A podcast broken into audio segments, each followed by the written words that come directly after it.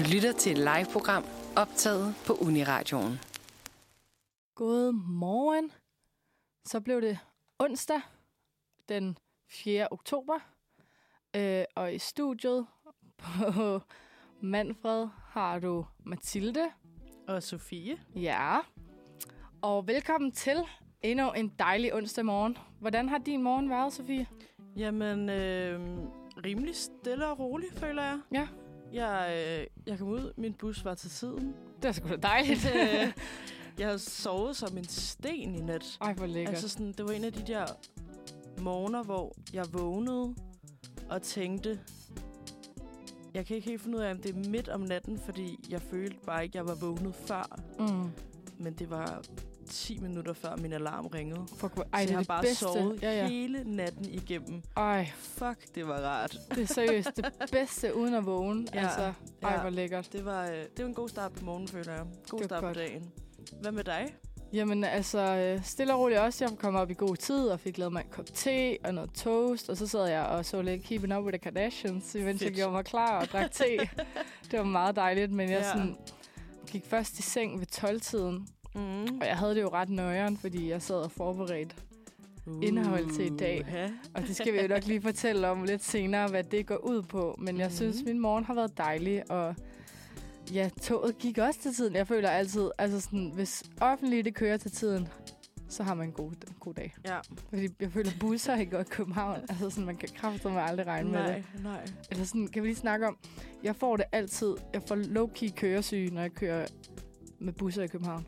Også mig. Er det ikke rigtigt? Altså, Ej, jeg får så nøje over det også en gang imellem. Altså sådan, så kan man lige se, at sådan, åh, oh, okay, det er godt nok gul lys, men okay, du drejer du, du drejer alligevel. Ja, ja. Yes, yes. Altså, især, altså sådan, jeg har det især stramt med 5C, ja. der kører, du ved, ude på Fuck. Amager og Nørrebro. Altså sådan, når den kører over Langebro imellem, altså hvis man kommer ud fra Amager af og kører ind til byen, så sådan bouncer den fucking meget. Ja, Altså sådan, den har også været bare Anders Hemmingsen. Altså, det er så klamt at sidde i. Altså, altså. oh, men det må være the worst. Altså sådan, jeg føler bare, at det er den bus, som flest ligesom kommer med på et eller andet tidspunkt. mm, Men det er også bare den værste af dem. det er den værste af dem. Ja, den Altså- er for stor og for bumpy. Og no offense, der er også bare, jeg føler lige så snart, man kommer ud på den anden side af hovedbanegården, så er der sgu nogle mærkelige typer, der kommer med i bussen. Altså, og buschaufførerne, de giver ikke en fuck. Jeg kan huske en gang, mm. Hvor at jeg skulle øh, køre ind til hovedbanen og skulle længere end det. Ja. Og så, sådan, er der en, så holder vi sådan for rødt, inden den ligesom skal køre ud fra hovedbanegården. Ja. Og så er der sådan en dame, der banker på, du ved, foran sådan, ej, jeg kan ikke lige nå at komme med. Jeg ved godt, du ikke holder ved stedet, men sådan... Og så sådan, løfter han bare sin hånd og sådan, nej, nej, det kan du ikke. Ej. og der, der gik sådan 20 sekunder, 30 sekunder mere, som kunne sagtens have noget med. Ja. Han var bare sådan, nej, det kan du ikke. Det giver ikke en fuck, de buschauffører der. De er, altså, jeg tror, de ejer verden lidt. Det tror jeg også, Eller det gør. de føler i hvert fald, at de gør. Nogen gør. Altså, jeg synes efterhånden, så er der rimelig mange, der sådan... Jeg er flyttet til Valby, og så føler jeg rigtig mange af buschaufførerne der. Det er sådan, så går man ind foran, og så nikker de lige og smiler, sådan, når man Mm. kommer ind. Det er meget hyggeligt, Ja. synes jeg. Det synes jeg At de- faktisk også, de fleste gør på Østerbro. Ja, de sådan lige anerkender, at man kommer ind i deres bus, ikke? Ja. Altså, Jeg prøver altid at sige godmorgen, og så sådan, hvis jeg kan, så siger jeg hej hej, eller tak for turen, Ja, ja. bagefter. det er også hyggeligt Men nok sådan... Nogle gange kan man bare fornemme, at de kigger på en sådan, du ved, giver nærmest sådan et elevatorblik? Ja, ja. Hvorfor fuck siger du sådan noget til mig? Det synes jeg er så ærgerligt, at der er sådan en, en vis høflighed i forhold til at sige tak til ti- for ting og hej og sådan noget. mm. At den forsvinder lidt nogle gange, eller der er nogen... Jeg ved ikke, om det er sådan en københavner-ting, tror jeg lidt. ja. Altså sådan det der med, at sådan, jeg har det sådan, hvis jeg får øjenkontakt med nogen på gaden, så kan jeg godt smile og sige hej. Du ved, selvom man ikke kender dem. Mm. Du ved, Mhm. det føler jeg bare sådan meget normalt at gøre. Ja. Altså sådan, men jeg føler sådan, rigtig mange københavnere, de er bare sådan stone face og sådan... Mm. Mm. Er Ej, det ikke rigtigt? Altså, egentlig, Altså- jeg tror, jeg gør det samme. Altså, Ja. jeg smiler i hvert fald rigtig meget til andre, hvis jeg får øjenkontakt. Ja, det, hvis man går forbi hinanden på fortoget sådan, Ja. ikke? Altså sådan, ja. Det er der bare nogen, der ikke er vilde med. Og det er også fair nok. Altså, jeg har da også sådan, hvis jeg har haft en rigtig træls dag, så gider jeg heller ikke. Så bliver jeg bare provokeret af folk, der smiler. Så er sådan, hvorfor skal du være så glad? Ja. Altså, Ej, Er det ikke enig, rigtigt? Enig, enig. jeg ved ikke, om det er bare PMS eller sådan noget, men altså, Kunne det jo. det kunne det sagtens. Jeg er forfærdelig, når jeg PMS. Ej, Altså. man kan blive helt... Øh... Det kan blive et helt andet menneske nogle gange, føler jeg. Ja, når man er PMS, jeg er det sådan, jeg bliver rigtig hangry, og hvis jeg både er hangry og har PMS, ikke også, det er bare, det er dårligt Det er kombi. farligt. Det er rigtig farligt. altså sådan, jeg kan huske, jeg blev så provokeret, dengang jeg boede hjemme, og min mor var sådan, jeg var jo bare en rigtig led kælling, inden jeg havde fået noget at spise. Og så var hun sådan efter, så var hun sådan, Nå, så har vi hende tilbage. Og jeg var sådan, shut the fuck up. Altså, Nej, det er sådan... know when to speak, and when not to. ja, Og det der, det er bare sådan et tidspunkt, hvor du ikke skal komme med en flabet kommentar. Ja, lige præcis. Så sådan, hold nu kæft. Altså, jeg ved godt, jeg er forfærdelig, men ja. altså, Man kæmper med sine indre dæmoner der i forvejen. lige præcis. Nå, jeg synes, skal vi ikke høre noget musik, inden vi skal til vores faste opslag? Øh, eller, hvad hedder oh, ikke opslag. Hvad fanden hedder det? Indslag? Indslag, tak. Vi, inden vi skal til vores faste indslag, som er overskriftsquiz, så synes jeg lige, vi skal høre noget musik.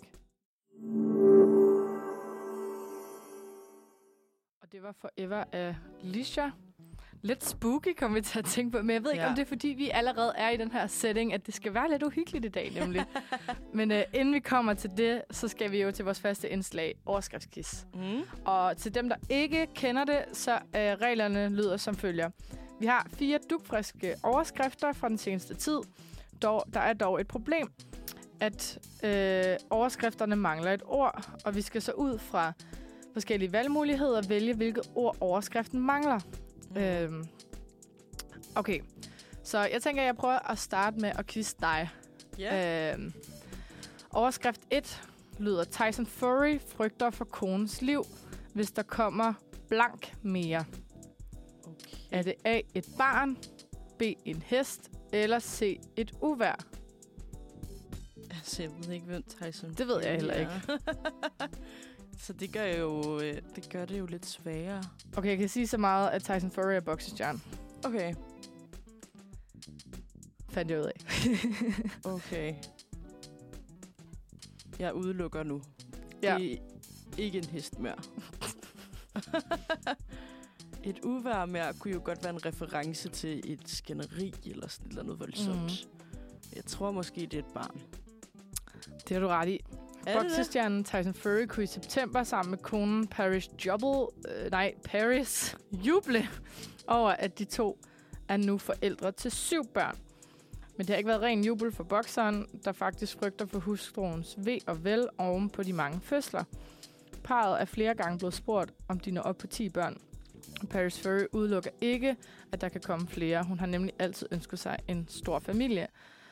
Øhm, og Tyson Fury skal snart i ringen mod MMA-kæmperen Francis Ngannou til oktober, og derfor missede han faktisk også fødslen af parets syvende barn. Hold da op. Parret har mødt meget kritik grundet de mange børn. Hvad tænker vi?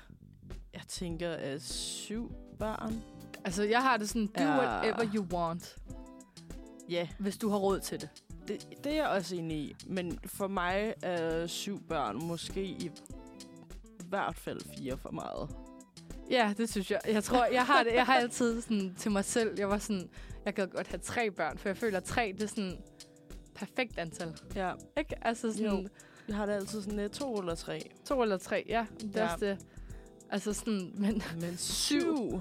altså det, det, vi kommer tilbage til øh, starten af 1900-tallet, hvor folk de bollede som kaniner, fordi de skulle have nogle arvinger til gården, ikke? Altså Ja, sådan, det er vores boomer-generation nu, ikke?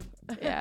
De gamle. Nå, no offense, det er fair nok, hvis man har mange børn, men jeg personligt, så har jeg det sådan, hvis man, man skal kun gøre, have så mange børn, hvis man har råd til det. Altså, fordi det, Ja. er det ikke sådan, jeg tror, det koster omkring 1 million cirka per det det? barn. Ja. Altså fra de bliver født til de fylder 18, sådan gennemsnitsmæssigt, havde jeg læst et eller andet sted. Nu, nu skal I ikke øh, hænge mig op på det, men sådan koster det en million at få et barn. Altså fra Ej, de bliver vildt. født til de fylder 18. Sådan, der regner man jo alt med kost og logi og tøj, mad. Ja, Nu det 7 også kost. millioner i hvert fald for den familie der. Ja, plus det, de er jo sikkert pisserige, så det er sikkert mere, ikke? Altså, fordi mm. også i Mm. USA, der skal du jo også have øh, college, og altså Ja. sådan, det er i hvert fald også, jeg ved ikke, hvor meget det koster at komme på Mm. college, sådan 100.000 dollars eller et eller andet. Ja, og healthcare skal de også Lige præcis, forsikringer og... Nå, Mm. ja. Ja, Men shit. øh, vi skal videre. Wild. Jeg tænker, at øh, jeg tilspørger dig.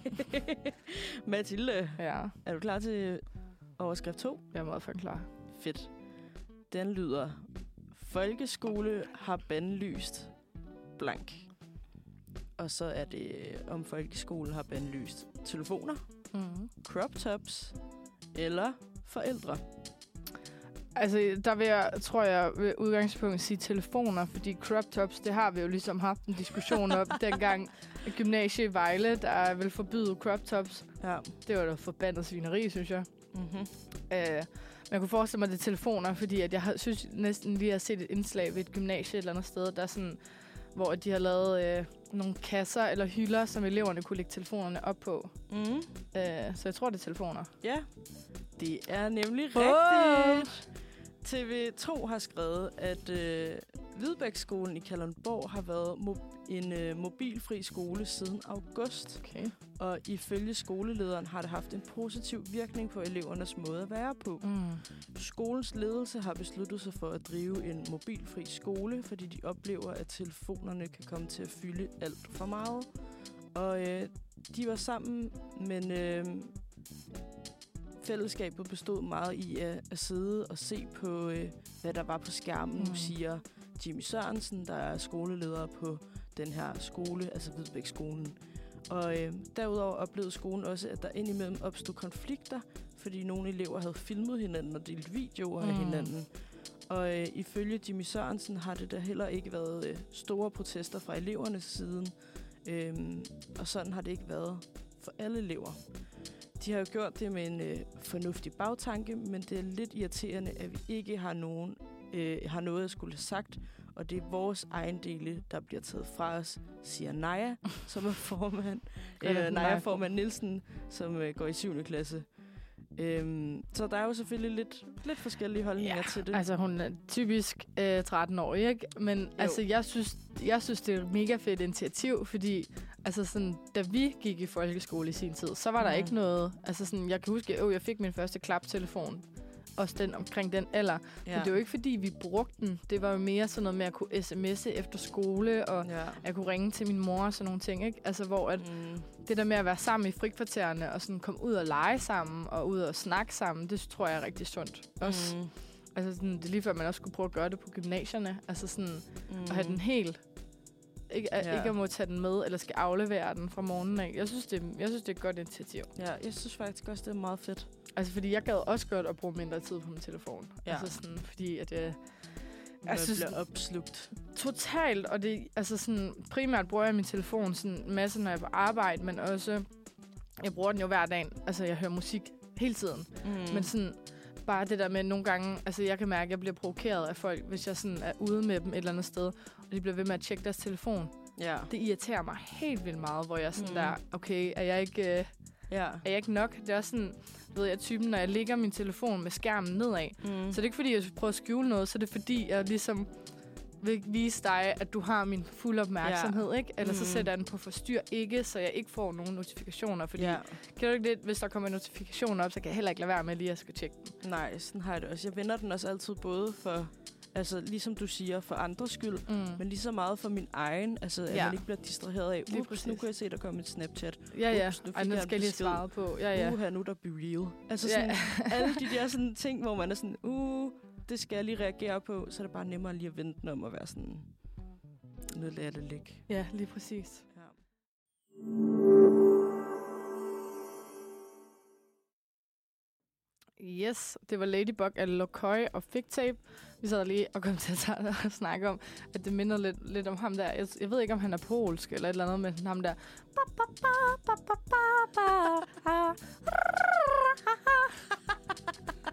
Det minder sygt meget om ham. Og det var bare spot on. Altså, det Thank var bare you. den sang. Altså, Jeg har også set den. Det klipper rigtig mange gange. Nå, men vi er i gang med vores overskriftsquiz. Ja, vi er jo. Øhm, og vi skal til overskrift nummer 3. Uish. Er du klar til det? Ja. Yeah. Blank unge dumper dobbelt så mange dansk- eller matematikeksaminer som gennemsnittet. Er det A. Sjællandske unge? Er det B. Sønderjyske unge? Eller er det C. Bornholmske unge? Dansk eller matematik-eksamener som gennemsnittet. Åh, oh, Ej, den er ikke helt god. Den er god ved det efter. ikke det danske der. Jeg føler også lidt, uanset hvad jeg svarer nu, så træder jeg nogen over tæerne. ja, men altså, Jeg vil ikke træde mig selv over tæerne, så jeg synes ikke, det skal være de sjællandske. det kan ikke være det sjællandske. det tror jeg ikke på. Vi går for meget op i øh, karakterræset her. Men hvor gør de ikke det? Nu har jeg lyst til at sige på Det er også rigtigt.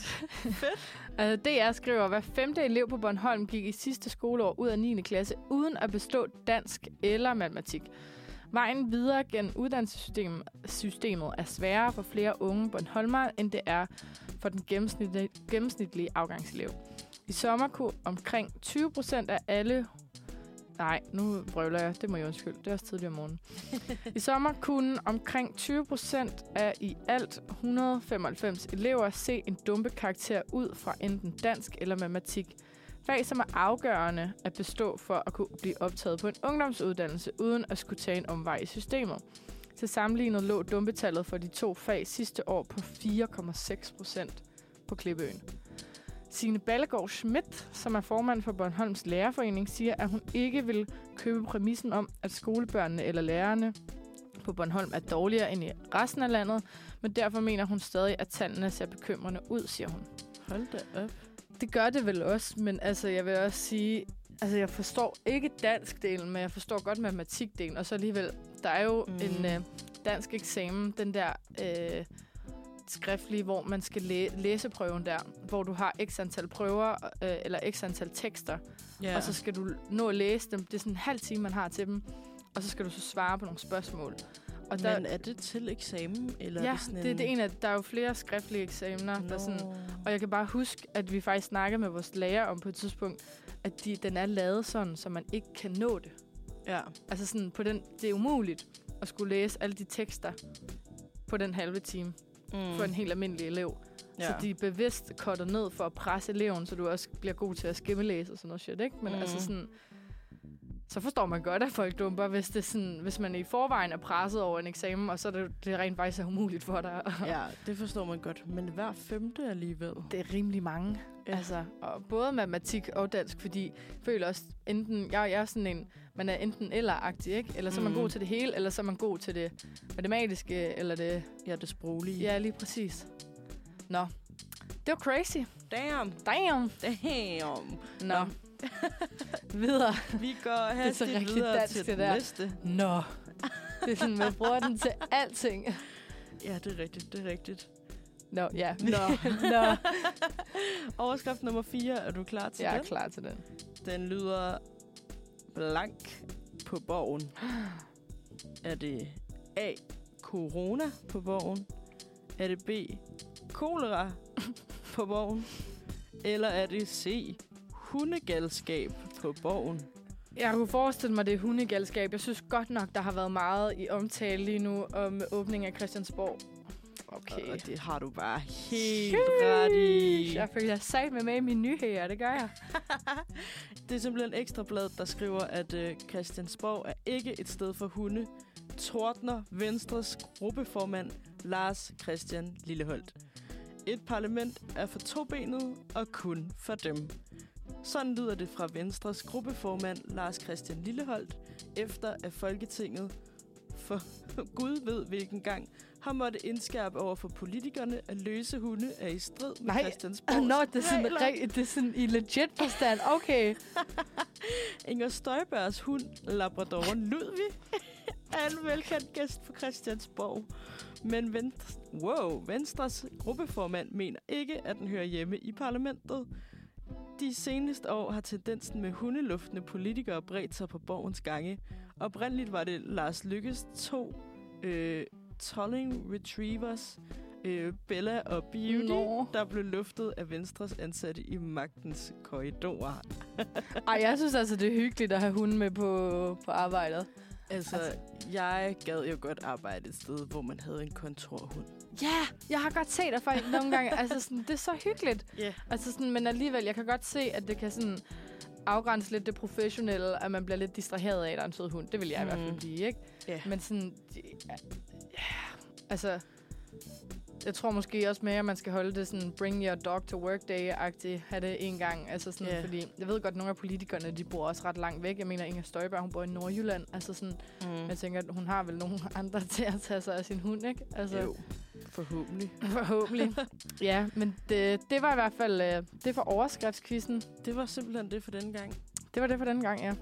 Øhm, og jeg tænker, at vi skal høre et stykke musik, øh, inden vi ligesom øh, introducerer dagens tema. Vi nu har vi lidt, vi har lidt teaset, teaset det lidt. Øh, men efter det her musik, så tænker vi, at øh, vi præsenterer jer for dagens emne. Ja.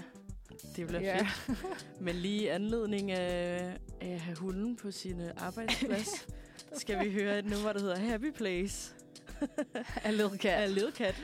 Og det får I her.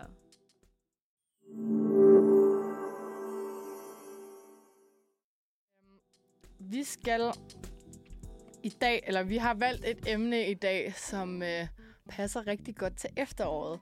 Yeah. Fordi at vi snakker lige om, at efteråret begynder rigtig at komme, komme ind nu, ikke? Altså nu mm. er det Mhm. gråt, og det er støvregn, det er pisse ned, nederen vejr egentlig. Mm. Men det er hyggeligt. Yeah. Øhm, og det kan også godt være lidt uhyggeligt. Uh. Så, uh, så derfor har vi faktisk øh, lidt en warm-up til Halloween i dag. Fordi det er jo Halloween her den 31. 31. 31. Men det er jo spooky season. Det er spooky season. Jeg ser det overalt på TikTok lige nu, at folk de begynder at sådan øh, kostymeidéer og alt muligt. Ja. Og, sådan, og Halloween, det synes det er så hyggeligt. Hvor jeg var lille, så var det altid sådan... Øh, min mor og jeg, vi skal altid græskar og sådan noget sat ud i opgangen. Og sådan. Ej, Det er så hyggeligt. Så hyggeligt. Ja, min mor og jeg, vi plejer faktisk også, altså øh, i Jylland bor hun nu, der har, har de jo et hus, og så plejer vi foran øh, hoveddøren, og så laver sådan en kæmpe oppyntning af Halloween-ting. Så, sådan, Fedt. så skærer vi sådan 5-6 græskar og plukker troldegrene og henter blade og samler kastanjer og sådan laver sådan en Halloween-dekoration. Ja, Det er mega hyggeligt, synes jeg. det lyder fedt. Og det, Ej. så øh, i forbindelse med, at vi er kommet i spooky season, så skal vi snakke lidt om gys og horror Mm. mm. som genre. Øhm, og der har vi lidt nogle forskellige ting, vi skal have snakket om. Vi skal have snakket om gyser, underholdning sådan i alt almindelighed, men også grene af det som true crime og gyserspil og escape rooms. Øhm, Ja, ja, det er det, vi skal. lidt blandet pose. Ja, hvordan har, hvordan har du det med gys generelt? Altså, det sjove er jo, at øh, nu nævnte jeg lige Harry Potter for dig i pausen. Ja. Og jeg vil normalt sige, at jeg er en Gryffindor. Men gyserfilm? Åh, ja. Åh, det har jeg det dårligt med. har du det? Der er jeg bare ikke, der er jeg bare ikke særlig modig. Der bliver jeg lidt en lille kylling, kan jeg godt mærke. Ja, Jeg kan godt sådan sætte mig ned og se det med folk. ja, ja. Men Det haunter Jeg- dig bagefter, eller hvad? ja, det, er, det hjemsøger mig virkelig. Jeg skal helst sidde og sådan kramme lidt en pude, Ja, når jeg ser det. Og så hvis det bliver for uhyggeligt, skal jeg lige sådan, ja. sådan gemme mig bag den. Eller det der, hvor man kigger igennem, det der, hvor man har fingrene op for øjnene, og så lige kan sådan Ja. løfte fingrene, så man lige kan kigge igennem. Ja. Fordi så virker det mindre. ja, gys, altså et godt gys, synes jeg også er fedt. Mm. Øh, men det er også ret nøjeren. Jeg kan huske, øh, tror jeg, det var sidste vinter eller sådan noget, så lavede Cinemax et eller andet, hvor man kunne komme i biografen for en 50'er, sådan en søndag eller et eller andet. Ja. Øh, og så var min kæreste og jeg inde og se Smile, der havde premiere sidste år. Ja. Fucking ulækker film.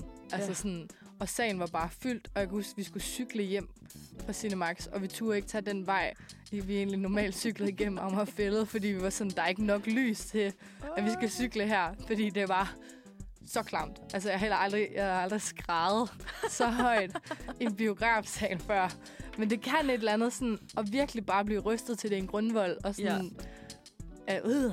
Men, Ej, man, jeg kan godt forstå den der sådan lidt adrenalinagtige Ja. følelse af at, sådan, at få et chok. ja, Men det er jo ikke noget, jeg synes, at det... Jeg har ikke en good time, når jeg gør det. altså sådan, det har jeg bare ikke. jeg har det sjovt, når jeg sidder og ser Barbie eller sådan Ja, noget. okay. Ikke? Altså sådan, ja life når man ser en hyggelig øh, film, eller en romcom, eller bare sådan whatever.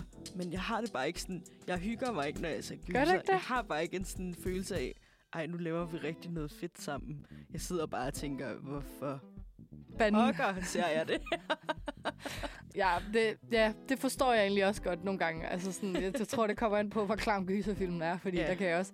Altså sådan, jeg kan huske, der var en scene i den der Smile, som var med i traileren, og den var bare monsterklam. Mm. Og så sådan, kan jeg huske, at vi sådan så den, at den scene skulle til at gå i gang, da vi var inde i biografen, og så min kæreste, jeg sagde til hende, sådan, det der, det skal jeg fucking ikke se en gang til. Altså sådan, det var så klamt, at vi, Ej. altså sådan, det var, puha, altså det er en af de værste gyserfilm, jeg nogensinde har set. Men det er også Shit. sådan, jeg føler, når jeg har set en gyserfilm sådan en eller to gange, så bliver den sådan, så kan jeg godt sidde og hygge mig med den. Mm. Efter det, fordi sådan, så ved jeg ligesom godt, hvad der skal ske. Det er bare, hvis den er god, så vil jeg gerne se den mere, men sådan, Ja. den bliver ikke rigtig... Jeg synes, føler, at uhyggen bliver taget lidt væk, Mm. når man ligesom ved, hvad der sker. Ja. Øh, og lige en fun fact, jeg faktisk... Øh, vidste du godt, at gyserfilmen rent generelt, de ligger en sekvens under hele filmen, tror jeg, de fleste gør, øh, som du ikke kan høre, men som påvirker dig, som du føler, det er ubehageligt. Nej. Er det ikke, er det ikke vildt? At Fuck, det er sådan-. Det er sådan, ligesom hvis man ser en gyserfilm uden lyd, Ja. det er jo ikke uhyggeligt. Altså, det er det jo Nej. ikke. Nej. Det er jo hele suspense-musikken og lydene, og, men der er også den der Mm. fre- frekvens, der sådan ligger, som man ikke kan høre. Ja. Er det ikke sjovt? Ej, det er creepy på en eller Det anden er måde mega også. creepy. Altså, Tænk, at det man kan fucke kroppen ved en så frekvens. meget. Altså, ja, med og- sådan, Ube, altså noget, vi ikke engang underbevidst, noget, vi ikke engang sådan, ja, kan høre. man eller, ved jo ikke, det sker ved, altså sådan, ved en Nej, heller. nej. Så. Det er ret sjovt, ikke? Ej, hvor er det vildt. Øhm, men ja, jeg synes egentlig, skal vi ikke høre lidt mere musik, inden øhm, vi går videre? Fordi øh, efter musikstykket, så vil jeg lige tage dig igennem historien af gyserfilm. Ja, yeah. det lyder, øh, det lyder godt. Det lyder ikke så rart. Det lyder uhyggeligt. det lyder uhyggeligt. Jeg havde også rigtig... Det er det, jeg sagde tidligere, da vi startede med at sende. Jeg havde det også virkelig, virkelig nøjeren, da jeg skulle sidde og skrive det her i går aftes. Mm. Alene i min lejlighed. Ej, jeg kunne slet ikke. Puha, så da. Ja, vi sidder heldigvis to i vores mørklagte Ja, vi studie. har, vi har slukket the, the main light og lige sådan sat en lidt hyggelys. Ja, Eller, så det er ikke så sidder vi hyggeligt. ellers i den røde lampe. I den røde der- lampes lys. Nå, lad os høre noget musik.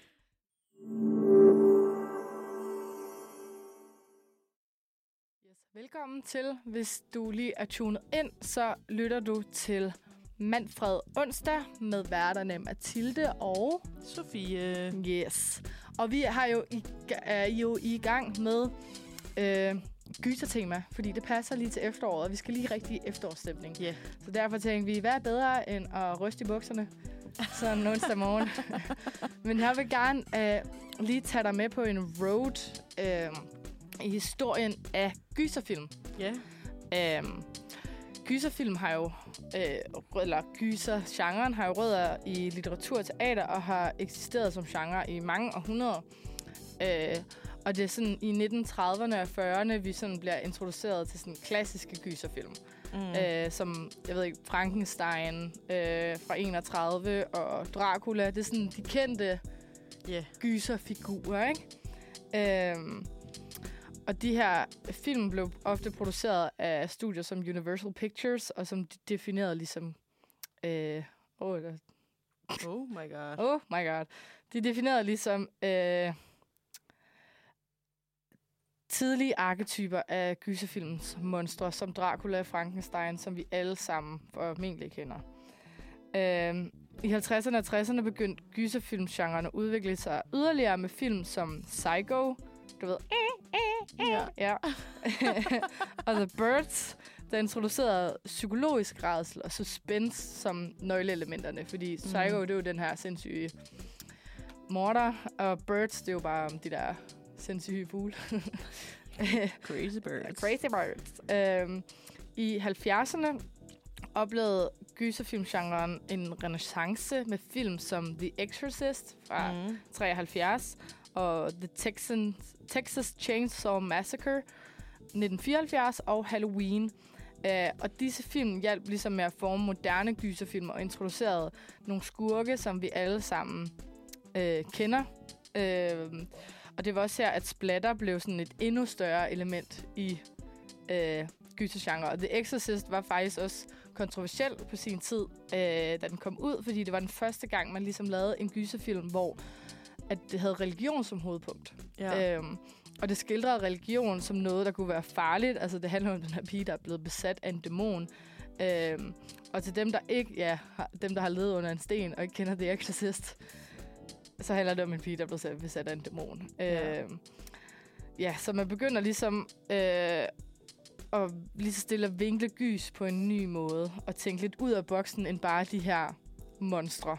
Mhm. Øhm, og endnu flere ikoniske gyserfilm, føler jeg i hvert fald, kommer op igennem 80'erne og 90'erne, og det er... Gyserfilm bliver ligesom en meget mere varierende genre med film som A Nightmare on Elm Street, det med Freddy Krueger, som øh, main guy fra 1984. Så er der The Shining, det er yes. en af mine favoritter, øh, egentlig øh, skrevet af Stephen King. Mm. Øh, den er fra 1980, og The Silence of the Lambs fra 91, og Scream, som alle nok også kender fra 96. Yes. Øh, har du set nogle af de her film? Øhm, jeg har set Scream. Ja. Jeg har set klip af flere af dem, tror jeg. Mm. Men jeg har aldrig rigtig set dem.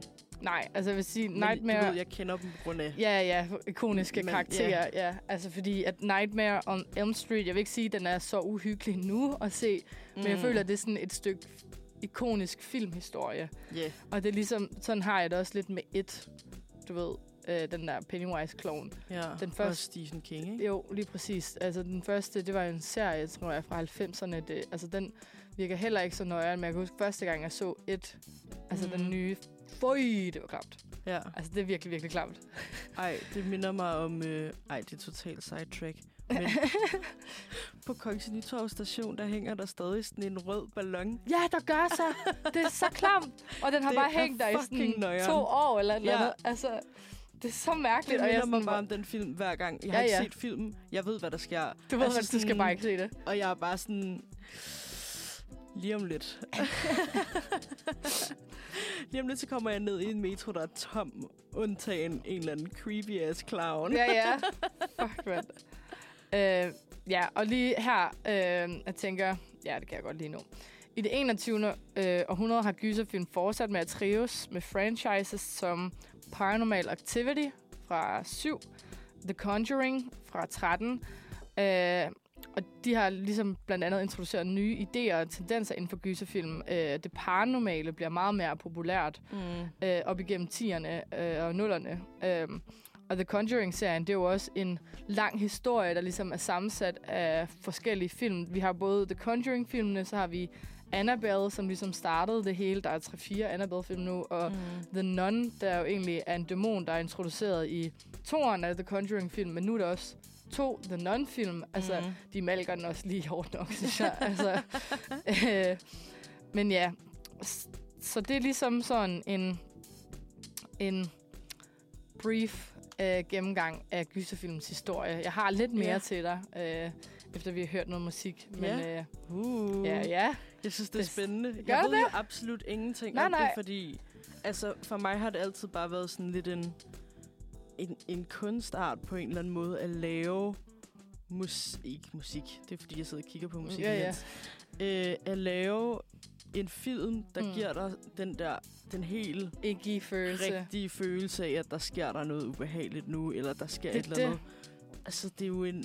Hvordan får man lige sådan snedet musikken ind det rigtige tidspunkt? Og uden og det bliver en kliché, den der, ikke? Altså, altså sådan, wow. Altså, det er jo sindssygt, at der er folk, der laver det. jeg synes, det er men, imponerende, øh, at man kan blive ved med at tænke nyt og lave nye film, der er Mm. monsterklamme. Ja, altså, tisse i bukserne uhyggelige. ja, altså, sådan, altså virkelig, virkelig. ja. Nå, men skal vi ikke høre noget musik, inden vi øh, fortsætter? Jo, jeg tænker, at øh, mens vi øh, gør os klar til mere uhygge, så kan vi lige høre et nummer, der hedder Snavs af Nyx, så det kommer her. I love Nyx. Hun er så nice. Det tror jeg, jeg siger hver gang, vi spiller et øh, nummer med Nyx i radioen. Men jeg synes altså, det... Ja, vi kommer lige til at snakke om vores underlægning, ikke er så spooky. Nej. Men Nyx var til gengæld lidt spooky. Det er i lidt spooky, det giver lidt sådan den tunge bas der, ja. ja. øhm, Men nej, vores underlægning er meget happy-go-lucky. ja, det er det faktisk. Nå, vi skal snakke, øh, vi snakker jo gyserfilm, og jeg er i gang med at fortælle dig lidt om gyserfilmens historie. Øhm, men jeg kom jo fra, at gyser som genre indeholder monstre, spøgelser eller andre overnaturlige væsener eller kræfter. Øh, men der er også den psykologiske rædsel, øh, hvor nogle gyserfilm fokuserer på det psykologiske øh, og bruger karakterens sådan, sind eller følelsesmæssige tilstand til ligesom Ja. at skabe rædsel. Øh, men der er selvfølgelig også andre genrer. Vi har også splatter og gore, Mm. øh, som beskæftiger sig meget med det grafiske, grafiske voldscener. Og eksempler på det er øh, for eksempel film som Saw-franchisen eller Evil Dead-filmene. Mm. Øh, og jeg ved ikke, har du sådan... Hvis du skal se en gyserfilm, hvad for en... Altså sådan, hvad, hvad synes du er mest uhyggelig af genre inden for gys? Mm, det, der, det, der er mest realistisk, Ja, tror jeg. altså sådan noget med seriemorder og ja, psykologisk. Ja, det tror jeg måske. Mm. Men jeg synes også bare, det der, hvor du ser et eller andet uhyggeligt, er fucking skræmmende. Ja, Jeg, jeg tror bare generelt ikke, jeg er så svær at skræmme. Jeg får også et chok, hvis du stiller dig om bag mig og siger bø. Ja, okay, Altså det gør jeg sådan- også, men altså... Men jeg, altså, det er både det der med, altså The Nun, synes jeg, traileren den er generelt klar, ja. bare, der er jeg sådan, shit. Nej, tak. Altså, det er sådan, at det løber koldt ned ryggen på mig. Men nu så jeg jo for eksempel, øhm, og den har jeg fået at vide er en dårlig film, men jeg synes, den var uhyggelig. Jeg så Bird Box, da den kom ud. Bruh. Og den synes jeg jo var creepy, Ja. fordi det psykologiske i det var jo det... virkelig nøjeren. Det er også det tit det der med, når man... Jeg føler tit, at gyserfilm bliver sådan lidt ødelagt i gåseøjne i slutningen, Mm. når man rent faktisk ser det monster eller det væsen, der ligesom har, mm. har fucket med en hele filmen. Fordi det der uvisse, det det der sådan... Ja. I Bird Box, det kan jeg rigtig godt lide, det element. Altså, fordi det, altså, det er også klamt. ja. Det der med, at man ikke ved, hvordan ser de her monstre ud. Mm. Altså sådan... Det fucker Ja. med en. Jeg tror også, det jeg synes var uhyggeligt, var, at man selv blev et monster. Uden Ja, at det ja. bliver på den der sådan, uh, nu er man en zombie brain Nej, nej, vibe du er bare syg i hovedet. Altså bliver, sådan, Ja, du mister bare dig selv fuldstændig. øh, Altså det synes sådan, jeg er nøjeren. Det vil jeg også sige, det er også mest til sådan noget psykologisk, øh, med ting, der rent faktisk kunne ske i virkeligheden.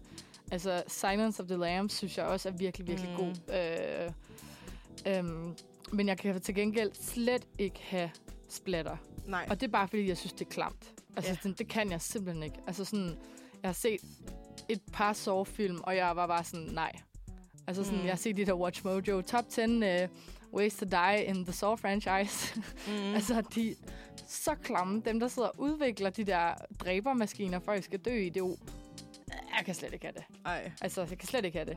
Men til gengæld film, sådan overnaturligt, det kan jeg... Uh. Mm. Men der er faktisk også en anden genre af gyserfilm, jeg synes er nævneværdig. Fordi det er en, jeg synes er mega, mega fed, og sådan får mig til at tænke virkelig meget. Ja. Og det er zombie-genren. Mm. Øh, den levende døde genre har også en lang historie bag sig og starter allerede i 32, Ja. 1932 med filmen White Zombie. Mm. Og især op igennem 70'erne og 80'erne udvikler zombiefortællingen sig øh, og udforsker temaer, som vi kender dem i dag, sådan militarisme, eller sådan mili- militær øh, snak, og øh, den her apokul- apokalyptiske verden, det her med, man får ligesom et ny idé om, hvordan kan verden gå under Mm. med zombier. Og især i 0'erne og 10'erne er zombie-genren, zombie-genren, zombie-genren populær med serier som uh, The Walking Dead, den tror jeg de fleste kender, og, og film som World War C, eller Z, øh, og Zombieland. Og de portrætterer Mm. alle sammen forskellige former for apokalypse og øh, forskellige former for zombier. Øh, og genren zombier bliver også taget i forskellige retninger. For eksempel, altså Zombieland, det er jo en komedie. Altså, Ja. den er jo, jeg synes, den er skide sjov. Altså, Den er har jeg også set, den den, er- den synes den er- jeg faktisk var delightful. Den er, ja, den er god. Altså, uhygge blandet med mm. sjov og spas, ikke? Og fun fact. Vidste du godt, at den amerikanske regering faktisk har en protokol i tilfælde af en zombie apocalypse? Altså, det vidste jeg ikke, men, Men det det, overra- overrasker ikke. Nej, vel? Altså sådan, jeg føler også, at sådan, de har også bare alle de der Area 51 og sådan noget. Jeg, har sådan, jeg føler, de er forberedt på alt. Det er det. Altså sådan, jeg tror, at de er forberedt på en zombie-apokalypse. De er forberedt på aliens.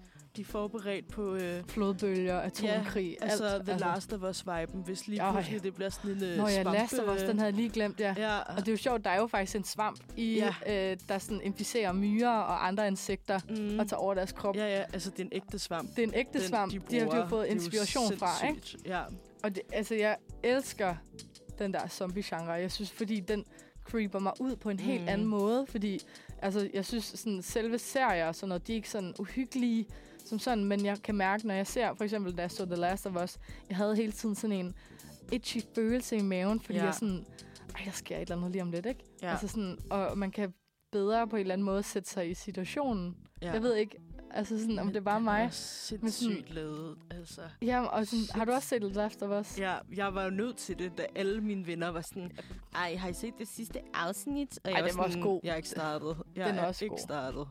Og så sagde min veninde til mig, jeg var sådan, jeg spurgte hende, fordi hun er virkelig filmnørd. Ja, var sådan, er det, en, er det en, man er nødt til at se? Så sådan, Sofie, ja. ja. Der er den nogle er også, forfærdelige skæbner, og den er virkelig Den er- rørende er, og den- virkelig ja. hård på samme tid. Og jeg var sådan, okay. fuck, jeg tudet så hårdt til det Åh. afsnit med øh, de to De fyre. to. Ja. Ej. Ej, jeg har jeg græd hele afsnittet igennem, tror jeg. Men det er det, jeg elsker. Ved, men ja, zombie-genren er jo også en del af Mm. gyser, og jeg synes, det er sådan, jeg tror, det er en af dem, der creeper mig mest ud, fordi jeg, hver gang jeg ser sådan noget, så bliver jeg sådan, tænker jeg hele tiden, hvad vil jeg selv gøre i den her situation? Ja. Altså sådan, er det ikke rigtigt? Sådan, Jo. jeg har tænkt sådan, hvordan fanden overlever man en zombie-apocalypse? Og vil man overhovedet overleve den? Altså, Vil man er jo overhovedet overleve den? Sådan, Jeg tror sgu ikke, når man bor i København, at man vil overleve den, fordi Nej. de er jo über alles mennesker, ikke? ja. Jeg har altid tænkt, så tager man på land. Det er fandme dejligt at bo på landet. ja. Det er det, man ser Ellers ja. så bliver det ligesom sådan en, øh, ligesom i The Last of Us, så bliver det sådan en lockdown zone hele byen. Ja, ja. Ja, det er sindssygt at tænke på. det er ligesom i... Øh, der er også andre eksempler på det her apokalyptiske øh, scenarie, for eksempel i The Rain også. Mm. Og det kan jeg også meget godt lide, at det er sådan en anden form for apocalypse-tema. mm. Øhm, ja, men det var sådan min gennemgang af gyserfilmens historie og genre. Fedt. Øh, så jeg håber, at I fik et lille, et godt indblik af gyserfilm. ja, det synes jeg, man gjorde. Jeg er øh, ikke skræmt fra videre sans endnu, Og det var godt. men er måske lidt mere nysgerrig, end jeg var før, faktisk. Fordi det er ret fascinerende, synes jeg, sådan gyserfilms mm. Universet. Men jeg Ja. synes, at øh, vi skal høre lidt mere musik. Det synes jeg nemlig også, vi skal. Øhm, så lad os høre et nummer, der hedder Shine med Erling? Erling.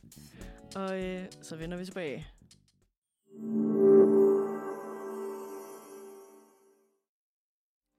Og vi er jo godt gang i vores gyser-tema. Jeg har lige... Ej, min høretelefon, de, Ja, de driller lidt i de dag, tror, ikke? nu er det kun den ene øre, jeg kan høre i. Nå. Ja, det Men- du helt af lige før. Jesus Christ. Stupid. Nå, ja, vi øh, er jo i gang med øh, vores øh, gyser-tema, som ligesom er lidt en opvarmning til Halloween. Halloween. Halloween.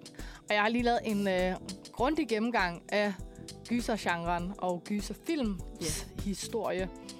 Øhm, men Sofie, jeg kunne virkelig godt tænke mig... Altså, nu har jeg fået lidt en fornemmer af din holdning til gyserfilm, men hvad, øh, hvad synes du om gyserfilm? Øhm, altså, jeg er bare virkelig meget en sådan scaredy cat. Ja. Så jeg tror bare ikke lige, det er min yndlingsgenre. Så måske er det sådan lidt en no-go, no-fan. Men på den anden side, så gad jeg godt udforske det lidt mere. Ja. Men jeg tror ikke, jeg er klar til at hoppe direkte ned i Silence I of det- the Lambs eller sådan noget. Ej, den, ej, den er også... Øh, altså, det er sådan mere... Det handler om den her morder, øh, mm. Og sådan den her kvinde, der interviewer en morder. Ja. Altså, den er bare psykologisk virkelig klam. Også Ja. fordi ham, der spiller... Øh, jeg mener, det er Hannibal Lecter, hans... Øh, Silence of- jeg kan lige prøve lige at google her. Jo, øh, Anthony Hopkins, som Ja. spiller Hannibal Lecter, er pissedygtig. ja. Og så sådan, jeg svæver, jeg får de sygeste chills, fordi der er sådan, hans øje, det, det der med, hans øjne, de er så kolde og sådan mm. gudsforladte på en eller anden måde. Og, Ja. sådan, og nu kan jeg godt, må jeg godt spoil. Ja. Jeg spoiler. Altså til sidst, så ender han jo med at flygte fra fængslet. Mm. Og det er pisse nøjeren, fordi så Ja. slutter den bare sådan, okay, fedt, der er en morder på fri fod. Ja. Altså, Ej, ja. ej, jeg elsker et godt gys. Jeg synes, det er... Og, og så alligevel er jeg den største pussy. Altså, øh, sidste sommer, der var jeg i Tivoli med min gode kammerat Oliver og hans kæreste Alberte.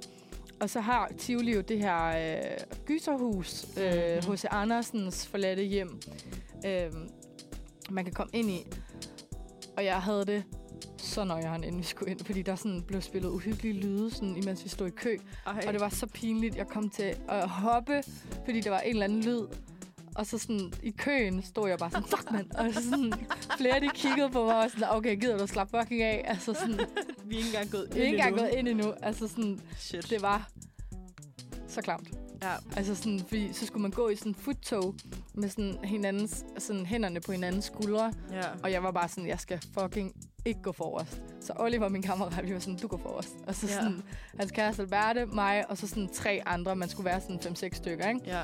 Og så gik vi bare det der futtog, og det var så klamt, for der var jo skuespillere derinde. Ja. Og sådan, åh, der var sådan en, en lang gang, hvor der var sådan, forestil dig, laner, der hænger ned. Ja. Og så skulle du igennem de her laner. Ej. Uh. Og, så sådan, og de her laner, de hang med sådan en halv meters mellemrum eller et eller andet. Og så lige ja. pludselig, så stod der bare en mand, og var sådan, hej. Og jeg var sådan, åh. Så det er virkelig, jeg er virkelig en pussy. Når det, jeg elsker jeg det, men jeg er sådan, bange. Altså sådan helt ind til sådan... the core. Oh, ja. Altså, det er... Jeg ved ikke, hvorfor det er, at man er så vild med gys, men sådan, jeg, Man kan mærke, at man lever. man kan mærke... jeg, ved, jeg kunne lige så godt tage ud og bungee jump eller et eller andet, men det er sgu lidt billigere. Øh... Åh, Hmm. oh. Hmm. Bare tryk kryds, tror jeg.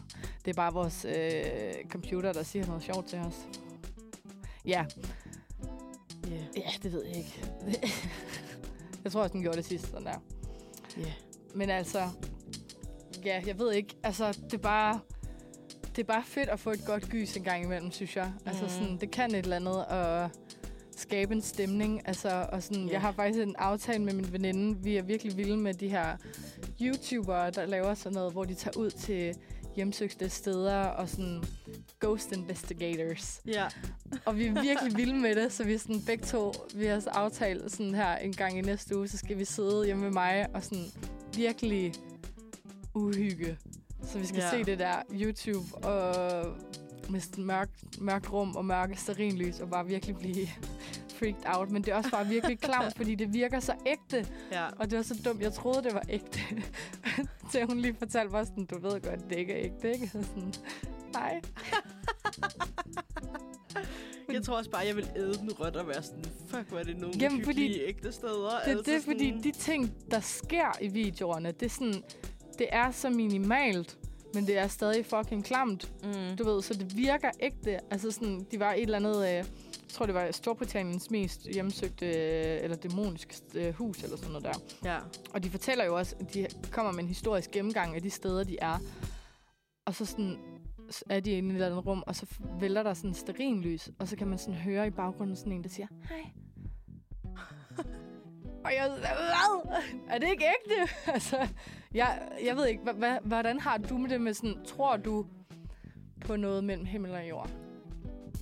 Lidt, men jeg tror ikke på spøgelser og sådan noget. Nej. Hvad er det så? Tror du bare, der er et eller andet mere mellem himmel og jord, men du tror ikke på... Jamen, jeg ved det ikke rigtigt.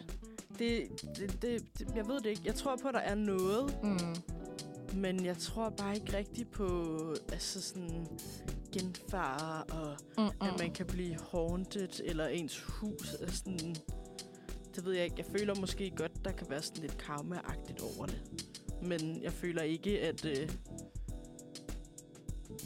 Ja, det ved jeg ikke. Jeg synes, den er svær. Jeg er blevet spurgt flere gange. Ja, Jeg tror bare ikke rigtigt på, at der er noget sådan vildt jeg tror, at overnaturligt. det er sådan tit en ting med, at man skal opleve det, før man tror det. Altså, Ja. sådan, min familie har nogle historier, hvor jeg sådan... That's fucked up. Altså, Mm. øh, lige kort, tænker jeg, inden vi går til noget musik, vil jeg lige fortælle, at øh, min mormor og morfar, øh, i deres hus, så øh, blev radiatoren ved med at blive skruet helt op.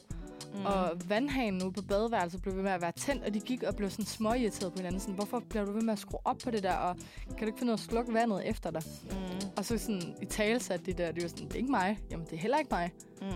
Og så en dag ligger min mormor ude i haven på en solseng, og så hører hun bare et brag af den anden verden. Og så er der en hel hylde, eller en hel region med bøger, der er faldet ned. Mm. Og der er ikke nogen hjemme. Og så går hun ind i huset, og sådan ser, at de der bøger er ude, og så råber hun ud i huset, nu har jeg hørt, du er her. Mm. Og så skete der ikke noget siden da. Altså, det er jo en meget fin historie. Ej, Jeg tror bare ikke på det. Altså sådan, og jeg har virkelig Hvordan vil du forklare sådan, det så? Jeg ved det ikke, regionen væltede. Det gjorde den jo ikke. Alle bøger på én reol, der faldt ud. Det kan jeg ikke forklare. Nej, men det kan jeg heller ikke. Men jeg tror bare ikke rigtig på, at der er en eller anden, der har kommet og været sådan... Haha, så så man lige mig, der døde for 30 år siden.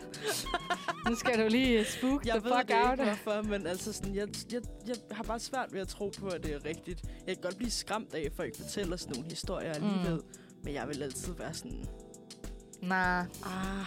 this, this Men det bullshit. kan også være, fordi jeg ikke rigtig har oplevet det på egen hånd. det, altså det, sådan altså, på egen krop. Sådan. det er også det. Jeg har oplevet nogle ting på egen krop, og det får Mm. mig også... Altså, det er mere sådan, hvor i øjeblikket, så bliver man sådan lidt...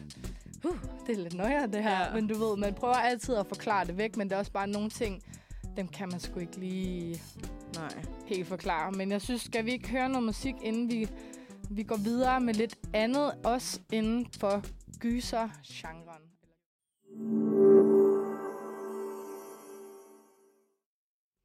Og vi er jo inde i det her lidt uhygge-tema, øh, og derfor synes jeg også, at vi lige skal prøve at snakke om true crime. Øh, true crime-genren refererer jo til en type underholdning og litteratur, der beskæftiger sig med sådan virkelig kriminelle begivenheder og forbrydelser. Mm. Øh, og den genre, den er virkelig øh, vokset i popularitet over de seneste årtier, øh, og inkluderer altså sådan en bred vifte af medier. Der er jo både bøger, dokumentarfilm, og tv-serier, podcasts. Øh, og true crime, jeg har som sagt øh, fokus på virkelige forbrydelser, og det er forbrydelser som mor og forsvindinger og røverier, og så andre sådan spektakulære forbryd eller kriminelle sager. Øh, og det giver, synes jeg, lidt et ekstra gys, når man ved, at de her ting har foregået, og sidder og, og ser folk, der har været involveret i de forskellige ting, blive interviewet. Yeah. Altså sådan, det synes jeg er noget, der også creeper mig Mm. Mm. virkelig meget ud. Men til til gengæld, jeg kan også sove som et spædbarn, når jeg har set sådan noget. øhm, altså, for mig, så er jeg, jeg er helt vild med true crime. Jeg ved ikke med dig. Jeg har ikke lyttet sådan, eller set så meget af det, fordi Nej. Det freaker mig virkelig ud. Ja. Men jeg synes, det er ret spændende også alligevel. Altså, jeg har faktisk taget lidt anbefalinger med. Fedt. Ja. Øh, og det er faktisk alle sammen på Netflix. Øh, vi har Night Stalker, som handler om ham her i 80'erne. Sådan serieforbryder, serie voldtægtsmand, serie øh, børnemisbruger, øh, kidnapper, øh, morder i Los Angeles. Og det, det, der, det, der var så skræmmende med ham, det var, at han ikke havde... De, de fleste serieforbrydere, de har ligesom sådan en type mennesker, de går efter, eller et mm. kendetegn.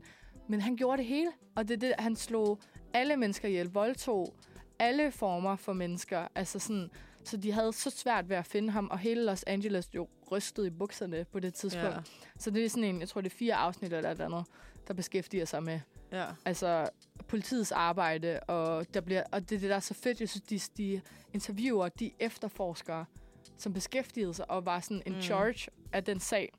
Øh, jeg har en, der hedder Sins of a Mother, uh, of Our Mother, som handler om en mor i USA, der slog sine egne børn ihjel Ej. øh, på grund af religiøsitet. Det synes jeg er Ej. Meget, meget spændende. Altså sådan, hvordan en mor kan komme så langt ud.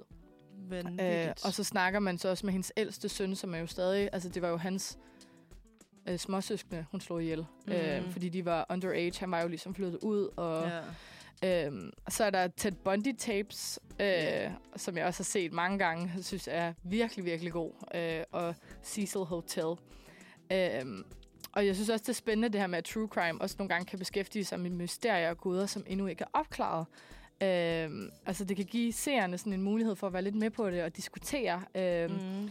Altså for eksempel min anbefaling Cecil Hotel øh, beskæftiger sig med forsvinden af og altså dødsfaldet af Elisa Lam. Elisa Lam var 21 år fra Canada, og hun var første gang, hun ville ligesom ud på egen hånd og ligesom opleve verden på egen hånd, fordi nu var hun voksen. Øh, og hun blev så fundet på toppen af Cecil Hotel i en vandtank nøgen og Ej. død. De fandt ud af, at hun lå op, fordi vandet begyndte at blive mærkeligt i bygningen. Og så lå hun op i tanken. Og der har været sådan meget diskussion om, var låget på tanken lukket eller åbnet. Og der er jo den her, der var en video af Lisa Lam i en elevator, det sidste klip af hende i live, hvor hun opfører sig meget, meget mærkeligt. Og folk, de snakker om, om det er noget paranormalt, om hun var psykisk syg. Og, mm. Altså, det, den er stadig uopklaret. Selvfølgelig har politiet lukket den som, at det værende selvmord. Men hvem fanden hopper op i en vandtank, nøgen, for at begå selvmord? På toppen af et hotel. Også for den måde, hun skulle komme derop på. Hun skulle have... Hun ville ikke kunne komme derop almindeligt med elevatoren og sådan. Så skal man bruge Mm. en nøgle. Øh, så skulle hun have taget brandtrappen. Men altså, Ja. det er en crazy... Altså, den vil jeg virkelig også Ej, anbefale. det er altså, sådan noget, der giver mig hjertebanken, Jamen, bare jeg hyrer den, den er virkelig... Shit. Altså, fordi der er også det der paranormale, der spiller ind, og også det her nye fænomen med, at internet efterforskere, det også bliver en ting. Mm. Jeg tror, det var i 13 eller sådan noget, det her det skete. Altså, sådan, jeg kan huske, det skete, fordi Ja. det var sådan blown up. Um, men lige det sidste, jeg har at sige i forhold til true crime, der er jo også begyndt at blive lavet en del film, baseret på true crime. Mm. Uh, der er både... Øh, I forhold til seriemorderen Jeffrey Dahmer, mm. der er både øh, en film, My Friend Dahmer, som handler om, da han var ung, og ja. ligesom blev introduceret for det her, hans ungdom, og sådan, hvordan han Ja. var loco. og så en serie af Dahmer, øhm, med, hvad hedder han nu? Øh, ham, der spiller ham i den. Evan Peters. Mm. Skide, skide god serie også. Mega klam, men mega god, fordi der får man også et indblik blik i offrene Ja. altså deres liv. Øhm, og så er der også en film, øh, der hedder Extremely Wicked, Shockingly Evil and Vile, mm. som handler om Ted Bundy. Har du set den? Ikke nu, men Nej, jeg den har er- den er faktisk skidegod. på min liste. Ja, men den er skidegod, og Zac Efron, han er så god i den. ja. Altså, fordi jeg var sådan, da jeg hørte, at Zac Efron skulle spille Ted Bundy, så var jeg sådan, ah. Men nu har jeg Ah. også set de her Ted Bundy tapes, den her Mm. dokumentar, og han portrætterer ham så godt. ja. Altså, fordi han var jo sådan monster flødebolle og mega, altså sådan egocentrisk og karismatisk. Altså sådan, ja. det er det, jeg synes er så skræmmende ved sådan nogle psykopater, det er, at de er så charmerende mm. på en eller anden måde, ikke? Altså, fordi der er jo nogle af de der klip, hvor Ted Bundy, jamen, han er, er skide charmerende. Ja. Han er bare syg i hovedet. Altså sådan, Han, jamen, de må jo have et eller andet, der lukker folk ind. jamen, det, Det, det, altså, fordi de skiller sig ud. Det er det, fordi der er noget af, af psykotiske træk. Jeg så en dokumentar om Peter Lundin på et tidspunkt, hvor der var en Mm. svensk professor, der sagde, at der er ligesom sådan en psykopat-test, alt, øh, hvilken grad af psykopat du er. Mm. Øh, hvad hedder det? Og han sagde, altså der er 42 sådan, boxes, du kan tjekke af. Og det almindelige menneske ligger sådan, tror jeg, omkring de der 8 eller sådan noget, af Mm. psykotiske træk, som alle Ja. har, ikke?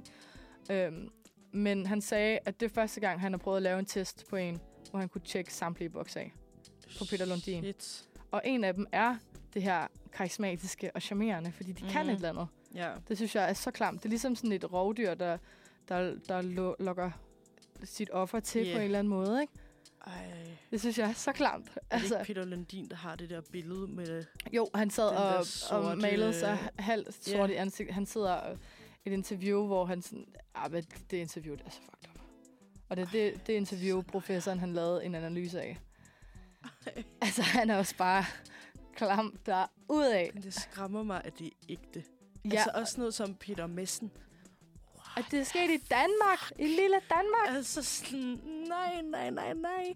Tænker, der er en, der har lukket en med ned i en ubåd. Og der er jo kommet en dokumentar. Ej, Øh, nej. De var faktisk ved at filme en dokumentar øh, om Peter Madsen, og han havde det her øh, hvad hedder det, rumprojekt kørende. Og så var der en, der var i gang med at filme det her rumprojekt, og det mm. blev Mhm. faktisk brugt i retten. Øh, altså sådan Kim Wall-sagen. Ja. Øh, fordi der er på et tidspunkt et klip fra dagen på dagen, Mm. eller dagen før, eller sådan noget. Øh, Eller dagen, jo, på dagen og dagen efter, hvor han sidder i sit værksted. Og på den ene dagen på dagen, der er en sav i baggrunden, Mm. dagen efter, at den sav der ikke mere. Ej. Og det har de for eksempel Ej. brugt som... Altså, så det, ja. dokumentaren handler ligesom om det her rum øh, projekt, men den er jo blevet lavet om til Ja, Historien. Det her vidnesbyrd. det her vidnesbyrd om, Ja. hvad der faktisk foregik, imens de filmede det her. Shit. Er det klamt? Ej, Men det den er ligger så også på Netflix, så nøjeren. den vil jeg også anbefale, Shit, at man... verden er Øh, uhyggelig, når man tænker sådan noget. Jeg ved ikke lige, hvordan jeg går ud og får en almindelig dag nu. ej, ja, det er lige før, at det her true crime, det, det fucker mere med mig, end Ja. sådan en gyser. Fuck, det scary. Fordi der er nogle det er mennesker... ægte. Det er ægte, ja. Øh, Det er så men sindssygt.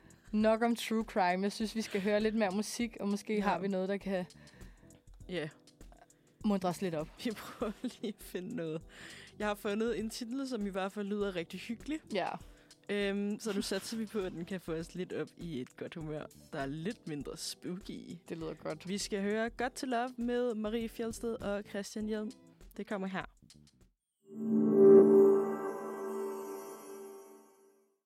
Vi kører jo godt i gang med vores øh, spooky tema, og jeg kan mærke, at jeg er en lille smule freaked out, især efter vores true crime-snak. Ja, Øh, fordi- jeg er rystet. Men vi snakkede jo lidt videre i pausen om, at det, det, der skræmmer os så meget, det er jo, at det rent faktisk er sket. Og det er sket i Danmark. Noget af det, ikke? Altså sådan... Ja, shit. det med Peter Madsen og Det er Peter. Lundin, altså sådan, det... Ja, nu nævnte du også lige Amagermanden. Ja, Amagermanden. Altså, Høj.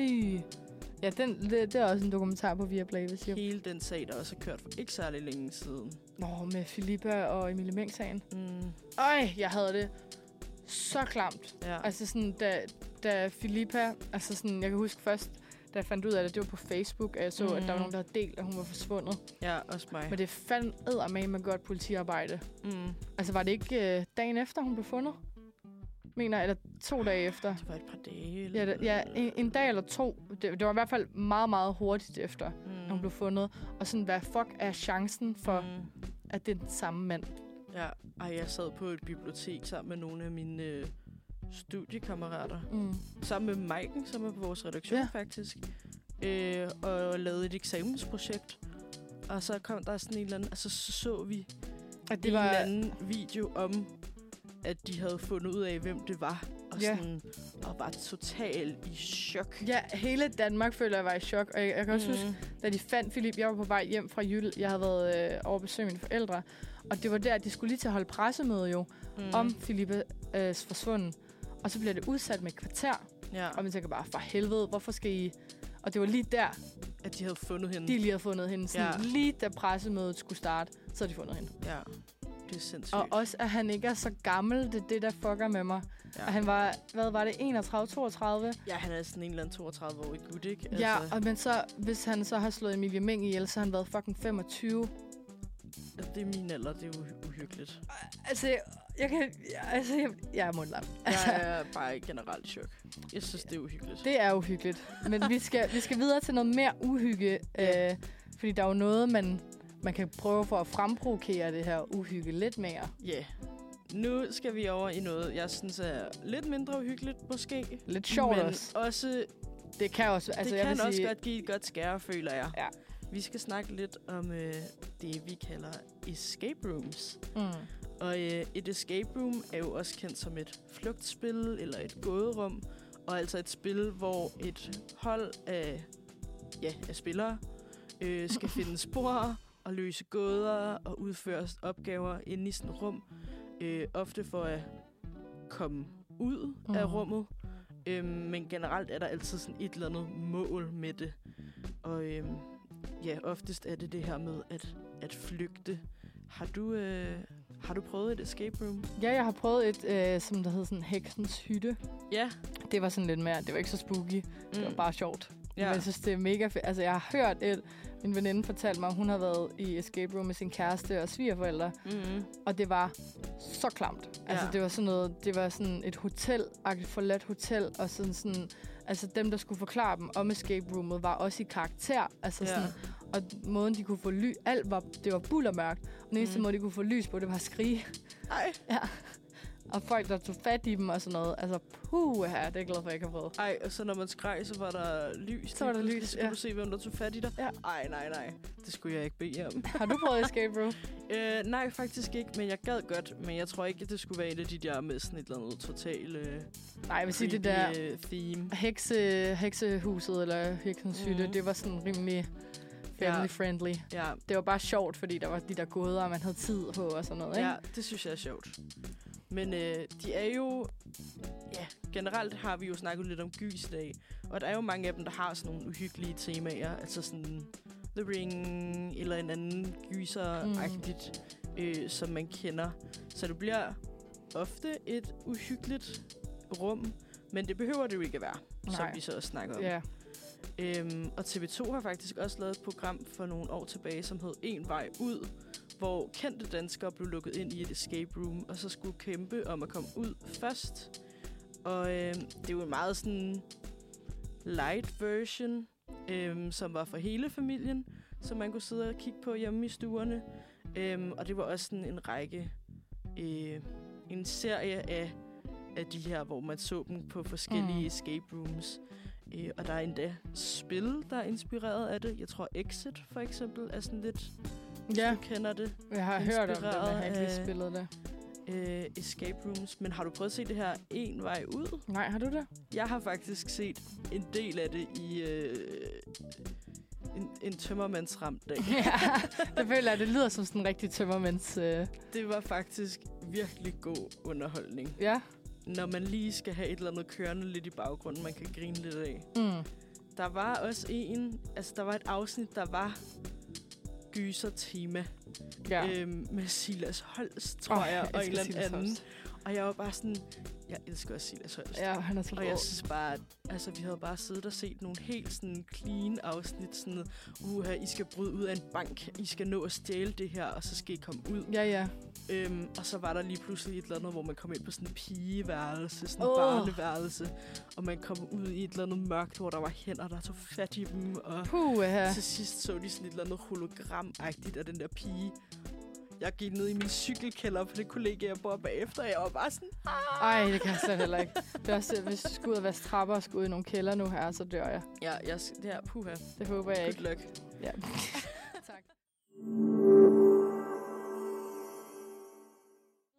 Vi har øh, lidt mere på programmet til jer. Vi skal nemlig også lige snakke lidt om gyserspil. Uh. Fordi det er jo også noget, der er fed, synes nogen. Fed. Fed, det var fed.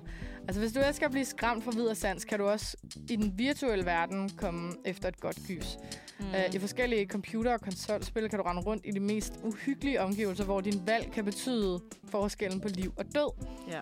Så hvis ikke det er nok for dig at lege passiv tilskuer på sofaen øh, til en gyserfilm, øh, eller det måske bliver lige skræmmende nok at placere dig midt i vanvittet i et Mhm. escape room, er gyserspil måske noget for dig.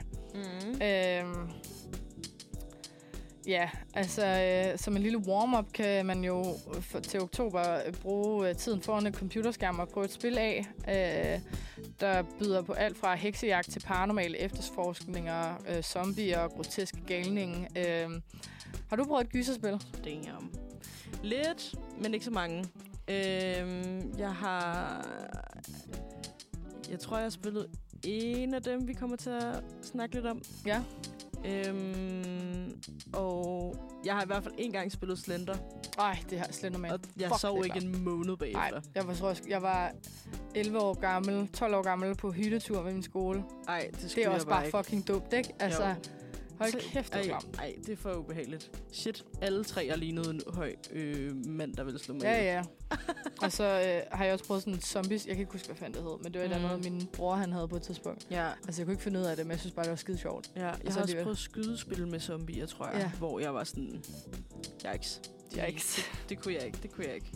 Øhm, øh, men der er i hvert fald nogle spil her øh, fra tre- 2023, som garanti øh, kan få dig helt ud på kanten af dit sæde. Mm. Øh, der er Dead Space Remake. I den upgrade af spillet fra 2008 følger man øh, systemingeniøren Isaac Clarke, der sendes ud til det forladte rumskib USG, uh, USG Ishimura, Men hvorfor ligger skibet i komplet tavshed, og hvad der er sket med Clarks kæreste Nicole? Dette mysterium kan du være med til at opklare og øh, en skarpere og skræmmende med, eller, med en skarpere og mere skræmmende grafik og lydbillede end forgængeren.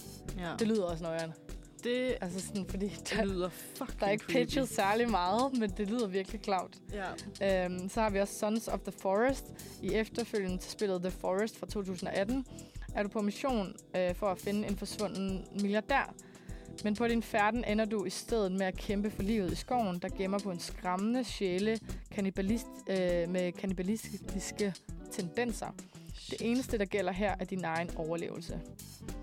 Og så har vi Resident Evil 4 Remake. Mm. Spillet er fra 2005, der opfattes som en af spilbranchens største succeser.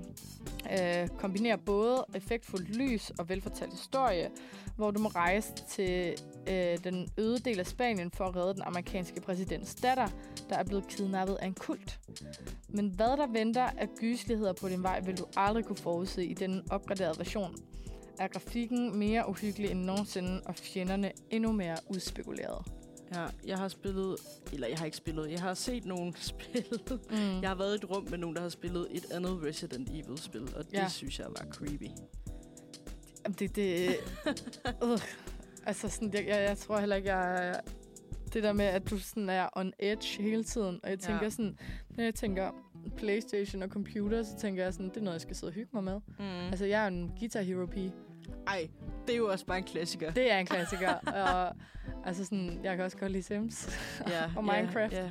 altså, Altså, jeg har virkelig... Øh, altså, jeg har spillet meget computerspil. ja. Og jeg har også en Nintendo Switch. Og Oh så har jeg også God. spillet meget Zelda, for eksempel. Og altså, der skal jo ingenting til at skræmme mig. Jeg synes jo bare, de der fucking øh, væsner... Det er ikke engang væsner. Det er sådan nogle øh, øh, metalting, der står og skyder på dig med laserstråler. Det giver mig et chok. Jeg, jeg har det sammen altså sådan, med, What the fuck? med Minecraft, hvis der er sådan en, en zombie eller en creeper, der sådan yeah. Ja. i baggrunden, sådan, hvis man har høretelefoner på. Det er så klavnt.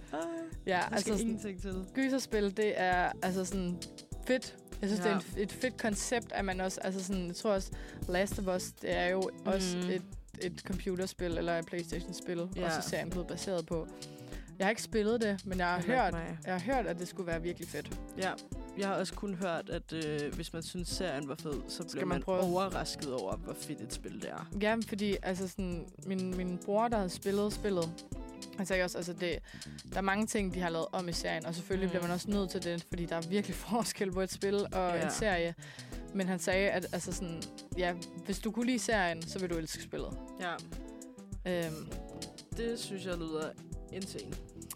men øh, vi skal videre til lidt mere musik, inden vi snakker om noget af det sidste fra dig. Øh, hvad har du til os? Øhm, jeg har fundet et nummer, der hedder Hjertet slår dig ihjel. Okay. Af Johan Koldstrup. Jeg synes, det lyder lidt spooky. Det gør det også, men lad os Øhm. høre, om det lyder spooky også. nu må vi se.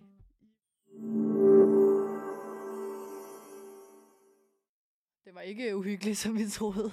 Det var faktisk overhovedet faktisk- ikke uhyggeligt. Det var faktisk rigtig hyggeligt. det var faktisk bare sådan lidt hjertesover på den hyggelige måde. På den hyggelige. Hvordan har man nogensinde hjertesorger på den hyggelige? Ej, hvor er det dejligt. Hvor er det hyggeligt at bare... Ej, men det der, du ved, når man er rigtig i sin feel, så føler man er med i en musikvideo. Oh my god, sidde på bagsædet, og det begynder at regne, og så Ja. sådan kigge ud af vinduet. Og sådan. Det var sådan lidt sådan et nummer for mig. Ja, det har du ret i. Nå, men, øh, men nok om det. Vi fortsætter altså den rigtige uhygge. Øhm, men noget, som jeg også synes lyder jævnt uhyggeligt. Ja, det, det er stabilt. Hvis øh, du bare ikke kan få nok af uhygge, og, øh, og synes, at klovne er det mest skræmmende i hele verden, kan du besøge verdens mest uhyggelige cirkus, når Circus of Torment kommer til Odense fra den 27. oktober til den 5. november. Det er altså øh, det her sidste måned, jo, yeah. så man kan altså nå det. Her kan man for eksempel bruge øh, en time og 20 minutter på både at grine, ryste og skrige, når spøgelser og dæmoner genopstår midt i arenaen for at opvise det mest opsigtsvækkende og redsomme live horror show, du har set. Under showet kan du nyde godt af flydende mod og blodige popcorn. Og så anbefaler de faktisk, at man holder øje med den lille scene i siden, for man ved aldrig, hvilke grusomheder, oh. der lurer i skyggen. Fuck, det lyder klamt. Jeg vil bare sidde og stige på det hele tiden. Jeg vil være... Åh, oh, jeg kan slet ikke sådan noget. Cirkuset har allerede skræmt livet af publikum i øh, Esbjerg og Aarhus i, øh, i september måned. Så hvis du vil have et ultimative gys inden efteråret er slut, skal du altså et smut til Odense.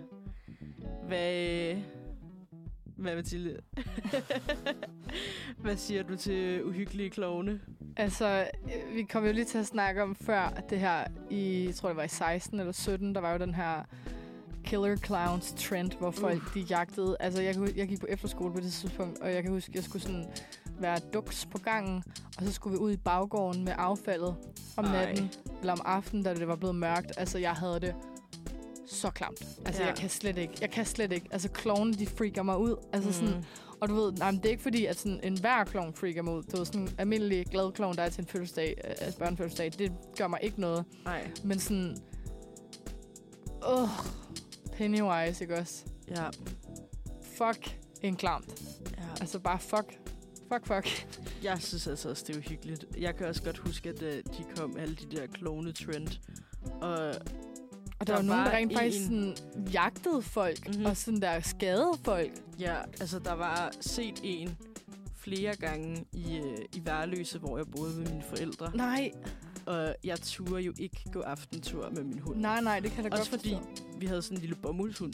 Og det er og jeg fordi, var den er sådan, skræmmende. Det er jo ikke dig, der beskytter mig, hvis der kommer en klovn. Nej, nej.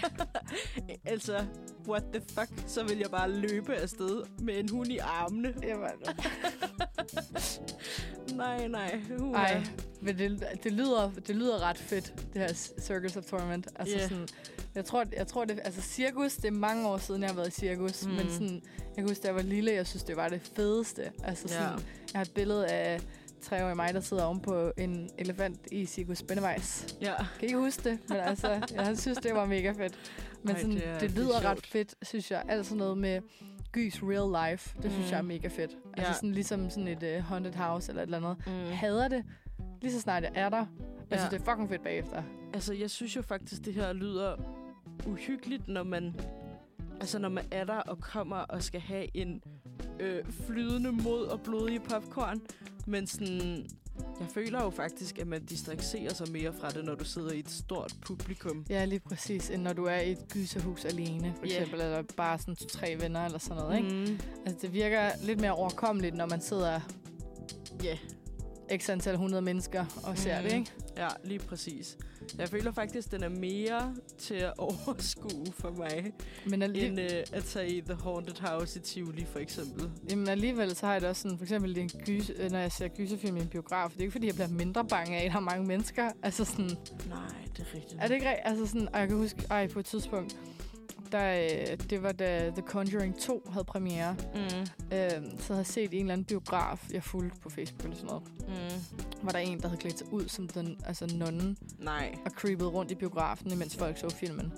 Og så så jeg filmen, men det var heldigvis ikke i den biograf. Ja. Men jeg kan huske, jeg, og jeg sad fucking yderst. Altså sådan Ej, yderst. For, vi sad sådan i midten bagerste række. Der var ikke særlig mange mennesker, men sådan, jeg var bare sådan, jeg sad bare hele tiden sådan, scoochede mig over mod min veninde, og sådan med min jakke halvt på mig, og sådan, der, var sådan, der er ikke nogen, der skal røre mig direkte. Ej, hvis man lige fik sådan et par fingre, der kom hen Ej, ad armen. ej, jeg kan slet ikke. Ja. Puh, altså den nonne ser også bare monsterklam ud. Altså, totalt øh, besat jo. Altså, shit, ikke. det ser creepy ud. Men øh, Puha. lad os øh, høre lidt mere musik. Ja. Øh, den næst sidste sang fra i dag. ja, jeg har fundet et nyt navn, som lyder lidt mere uhyggeligt end før. Jeg prøver virkelig at finde noget til temaet nu. Ja, ja det synes jeg, du prøver desperat at finde noget. Øh, ja, du slår dig ihjel var ikke særlig uhyggeligt, så nu prøver vi med blod på gulvet Oh. af, øh, af Reitzel. Det var så overhovedet ikke spooky, som vi regnet med. Det var noget helt andet tematik end... Altså, jeg er Du så skuffet. altså, Så skal bare ikke finde noget Jeg uhyggeligt finder musik. bare nogle fede overskrifter på en eller anden måde. Fede titler, og Ja, så er det, så bare, bare overhovedet ikke ikke creepy. uhyggeligt. Nej, altså. nej. Det Nå. må jeg se. Næste gang, næste gang vi snakker om noget hyggeligt, Ja. så finder vi lige noget Det synes jeg, vi gør. Altså, underlægningsmusik. altså, det her, det er i hvert fald part 1 af øh, en horror. Ja, Øh, altså, vi tænker at lave lidt senere i oktober, når vi kommer lidt tættere på Halloween. Vi har ellers nogle virkelig spændende sender planlagt til jer her Mhm. i oktober også, som I kan glæde jer til. Nu vil jeg ikke sige for mig. nej. I skal bare glæde jer, okay? Ja, og det skal de bare. Det bliver fedt. Ja, det bliver virkelig fedt. Øhm, men ja, vi tænker at lave en, en opfølger her senere i oktober. Ja, jeg tror, vi blev lidt hugt på det uhyggelige tema her nu. synes også, og, og nu har vi, har fået en masse fede idéer så, til at, Mm. At få øh, nogle uhyggelige historier ind, Ja. som ikke kommer fra os. Ja, I kan glæde jer til en rigtig uhyggelig formiddag på Undfred. På Undfred, ja. Ja. Uh. Uh. Men, Men- øh, Ja, altså det var senderen for i dag. Vi håber, Ja. at I nød at lytte med. mm. Og selvfølgelig er der Manfred igen i morgen. Dog ikke med os, men et andet fantastisk hold. Ja. Vi er alle sammen gode her på Manfred. ja, og det har været rigtig hyggeligt at snakke, eller uhyggeligt, Uhyggeligt at at snakke øh, om øh, gys med dig i dag, Mathilde. Ja, i lige måde. Tak for at berige mig med en masse viden om den her genre, som jeg egentlig synes er lidt forfærdelig. Ja, men den er ret fed, når man tænker over det. ja det er Men, sgu en øh, kunstart. Tak fordi I lyttede med derude, og vi ses næste, lyttes med næste onsdag. Ja. Og øh, så have en rigtig, rigtig god dag. Og, Ja. Og her kommer Wonderful Day af Handshake. Yes, tak for i dag. Tak for i dag.